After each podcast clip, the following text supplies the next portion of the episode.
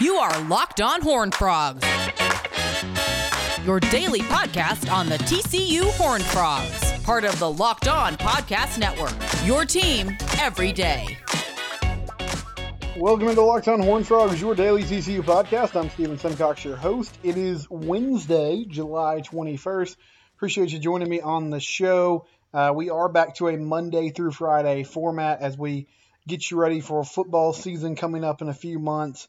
Um, so appreciate you tuning in and making Locked On Horn Frogs appointment listening whenever you do. I wanted to discuss an article that came out in The Athletic today in segment one about the TCU offense. I know, really original topic. First time we've ever talked about it. Uh, you know, the potential of this offense and how it could grow And I guess, what is year two of the second era of Doug Meacham and year two of Jerry Kill being the head coach of the offense. Year three for Max Duggan.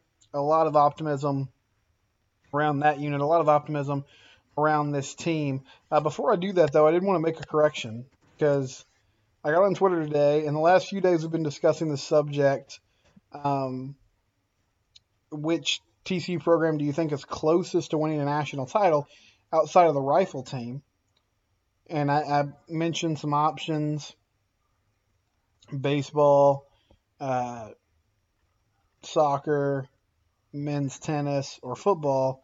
And Robert Solis tweeted at me. Appreciate you, Robert. He said, We just won a bass fishing national title. I forgot about this. My mistake. My apologies to the bass fishing team that got it done. Um, they found a way to win. I'm going to have to get somebody from the bass fishing team on the show. So, Robert, if you can connect me with someone, that'd be great. But yeah, my my my apologies, Robert. That's my mistake. They did win a national title, and uh, I want to make sure that I'm getting that out there. So, congrats to the bass fishing national champions at TCU. Bruce Feldman wrote today in the Athletic about TCU football, about the TCU offense, and he had an interview with Max Duggan. I, I thought it was intriguing. He sort of described what's been going on in Max's career up to this point. You know, showed a lot of promise as a freshman, but was inconsistent. And then last year, more of the same. Um, and Max told Bruce that he's seen a drastic improvement from having an off season. And I do think if you're going to make the argument for Max making a huge jump in year three, the biggest thing on his side is that you really can't put a value on getting reps in practice. Whether that's in the spring ball, which he did not get this past off season but got this year. And really, because of the heart issue, I mean, he was just getting back into practice as the Iowa State game was approaching. Um, he went on to say in some quotes, I have better velocity and a better understanding when to have the fastball and when to loft it in there. I think I've gotten better at it. I've tweaked my footwork, my stance, and I've worked on how I can get the ball out faster. And all that, that all culminates in accuracy, which I think if you're going to knock Max for something over the past few years, it just hasn't been consistently there. Uh, and I, I think that's a pretty insightful comment and a good sign that he realizes because when he said that, I thought of some throws that he had missed over the past few years. And I think a lot of it is based on um, just understanding, okay, this isn't a throw that I have to zip in there. This is a throw that I'm going to have to put a little more air under. Or, you know, the flip side of that, I can't loft this one up. I have to find a way to fit this in between a couple defenders. So, um, good awareness from, from Max. He went on to praise Kenny Hill. He says he's fantastic. He plays for Coach P. He brings the energy and juice the quarterback room, um, and it helps, you know, stress and the other thing he said that I, I found interesting, and this might have been mentioned before, and I guess I just missed it. But Max told Bruce that he really wasn't 100% and back to his uh, desired conditioning level after that heart issue until late last season. Like we're talking towards the end of the fall.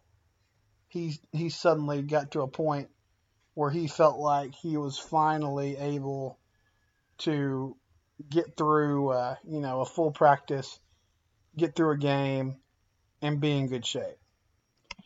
And that plays into what we talked about earlier, which is, you know, having that off season is going to help building that strength, getting that conditioning back.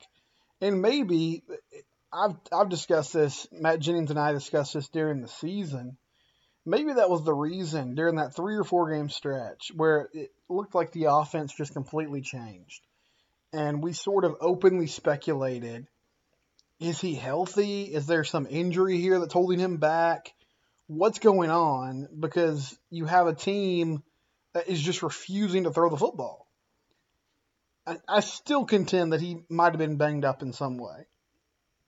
But maybe that was uh, something that he could have pushed through if he was in better condition or he was at a point where he trusted his body a little bit more. Or it might have just been a fatigue issue, a fatigue issue that was leading to not being able to throw the ball accurately and make plays. Uh, I'm sure it didn't help that he was on his back a lot and was getting hit. And that's the other part of this that has to change. As good as they are, the skill positions, and I, I really think they're skill guys. You can put them up against just about anybody in the league. As far as athleticism, potential, ability to make a jump and be really good next year, if you can't protect, it doesn't really matter. I mean, if, if you cannot find a way to give Max Duggan a clean pocket and to get some push up front and allow that running game to flourish, then ultimately all those other weapons that you have aren't going to be able to find a way to get loose and get free and make things happen. So it's it's not an original topic, right? Like it's not something that we haven't discussed or seen before. Uh, but it's nice to hear from Max. It's nice to hear from Gary. I assume Bruce talked to them at media days. Maybe this was in conjunction with media days. He was able to pull these guys aside. I think there's some good stuff though there, and I, I do feel like it's intriguing and promising that Max is in at a conditioning level where he feels really comfortable now after what was, I'm sure, a very rocky um, 2020 season. I do want to come back and talk some more TCU athletics. Excuse me. Before we do that, though, I want to tell you about BetOnline.ag. Uh, man, just got done watching the Bucks win Game Six of the NBA Finals. What a run by Giannis Antetokounmpo and that Milwaukee team. And you know, when I when I think about big events like this, what always comes to mind is betonline.ag and how they're your online sportsbook experts. So when there are big games, whether it's prop bets or actually betting on the money line, they will give you the advice you need. Lee Sterling for Paramount Sports. He's one of the sharpest minds in the business. He also has plenty of information on the NBA, um, Major League Baseball, college football, and the NFL when it comes up in a few months. BetOnline.ag. Give it a try today. Welcome back to Locked on Horn Frogs, segment number two. My wife is frantically trying to clean up some water that she spilled on our rug. Late nights at the Simcox house. This is what happens when you have a one month old baby. You record podcasts late, late at night. Your wife's kind of milling around, and she kicks your water down. So if I have a little dry mouth in segment two, you guys know why. Also, if you hear some ice in the background there, you know what's going on. She loves it when I do this. She's a real big fan of how I'm just sort of detailing this process right now on the podcast. Would you like me to put the ice down your shirt? You have to say it a little louder, Kristen. Would you like me to put the ice down your shirt? No, I would not like you to put the ice down my shirt. Hey, Kristen Simcox, first appearance on the podcast. Do you listen every day? Yeah, I listen to you do it every day. Have you ever downloaded a Locked on Horn Frogs podcast? okay, let's check your phone. All right, so if you haven't uh, turned it off, let's hit segment number two here. We'll just sort of bounce around into a grab bag. I, I heard this today from Nick Saban. He was at the uh, Texas High School Football Coaching School, you know, coaching conference, whatever you want to call it. Big convention of high school football coaches around the state. And I was wondering, there's a lot of schools that once name, image, and likeness became legal and became something that was happening, you immediately thought, oh, wow, athletes at school X are really going to cash in. And I hadn't heard a lot about Alabama. You know, there was that flurry of news the first week or so uh, when it was above board to do this. Oh, D'Eriq King had this deal with a moving company in Miami. There's a Miami booster who owns a CrossFit gym or an MMA gym, can't remember which one, and he's basically just going to pay the whole team to sponsor him on down the line. Uh, but one school that I didn't hear a lot about was Alabama. And it wasn't really something that was on my mind until he said this today. Bryce Young, who's going to be the starting quarterback for the Crimson Tide this year, he's never started before. He, according to Nick Saban, is making close to nine figures off name, image, and likeness deals. Nine figures. That is insane. I mean, just categorically insane. So that's happening in Tuscaloosa. That's happening in the SEC. Also, earlier this week, it was revealed that TexAgs, which is you know a fan site for Aggies, uh, they are offering Isaiah Spiller, and there was another player that escapes my mind right now, ten thousand dollars. I think that's a flat rate to come on and do weekly interviews with them on the site which is very smart and very savvy by them. I, I that's the new wave of media, and it will be fast. It'll be interesting to watch because college sports for the longest time has worked in this model of you go to SIDs, you get the information you need, or you get um, an approval on a request to interview somebody, and then you go talk to them. And now that's not the way that they're going to handle it, um, or at least in this sort of side business, that's not necessarily the way they're going to handle it. So we'll we'll see kind of the wild west in that regard. But it made me think. All this made me think. Who is the most marketable TCU player? And I haven't seen yet. I, I imagine there's some things in the works, but I haven't seen to this point. Uh, okay, this player has a deal. Player Y has a deal. So, I mean, I believe some of the ancillary sports are going to do well. Like, I think baseball has a chance to do really well because it's popular in this community but football is where we're really going with it. I know uh, Khari Coleman has hired representation from Rosenhaus Sports. So in this new world, he's going to be repped by that agency, and they're going to help him kind of put together a portfolio of here's what you're looking at advertising wise. You know, Max, if he has a good season, I think he'll be someone that could be in that mix.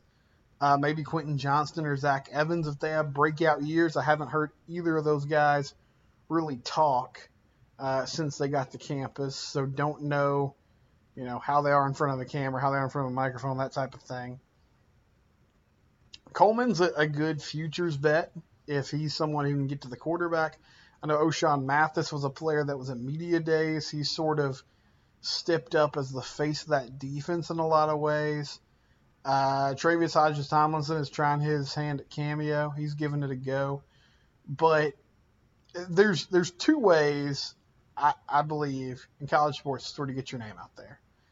There's just guys that are so good. I mean, their talent's so incredible that um, they're going to get opportunities. People want to talk to them. And then there's just good media guys.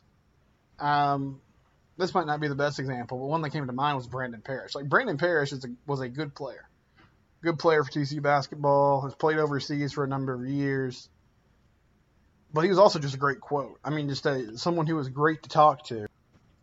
So he had a lot of opportunities to speak with the media and sort of became the voice of that team that went on that nice NIT run and won a title so there's also that that sort of floats out there if you're someone who does really well, you know, in, in those type of instances and opportunities. So yeah, it, will be uh, curious to watch kind of how that all shakes out. Who becomes the person that sort of separates himself and is a force in this new world of name, image, and likeness, being able to profit off, you know, your brand, your play on the field, your ability to market yourself off the field. But wow, Bryce Young, almost nine figures according to Nick Saban, and of course that'll only grow if he ends up, you know, playing well and living up to the hype around him. Just crazy stuff, and it, it does make you think how are you supposed to keep up with schools like that in recruiting? Because that that's out there. I mean, I, I would imagine Trevor Lawrence, if he was still at Clemson, would be cleaning up right now. Uh, just that that's going to be the way of the world now. So, how do you find a way to say, hey, maybe we can't do that, but we could do this? We'll come back and wrap things up. I did want to tell you though about Built Bar. Built Bar is delicious. You know, my buddy Matt Cookson was asking me about it a week ago. Congratulations, Matt Cookson. Your Milwaukee Bucks won an NBA title. And you should celebrate with a delicious Built Bar. Maybe get that German chocolate, that peanut butter flavor. I'll tell you, you know, one thing, I ate some ice cream tonight, and it's really doing a number on my stomach. Not not feeling great right now. And one thing that's wonderful about Built Bar is it's delicious and it's also good for you. So you're not going to have that instant regret of, oh, I shouldn't have eaten that. I shouldn't have grabbed McDonald's today.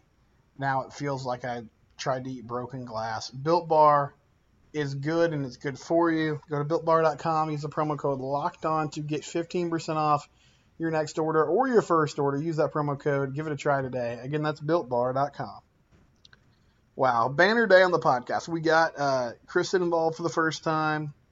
Um, covered some football. Covered just sort of a broader topic in college sports. Tomorrow, my buddy Josh Neighbors will join me. Not sure what we're going to talk about yet. We're kind of having a crossover pod. I haven't talked to Josh in a while, so excited about that. And then we'll close out the week strong on Friday. This has been Locked On Horn Frogs, uh, your daily TCU podcast, part of the Locked On Podcast Network, your team every day.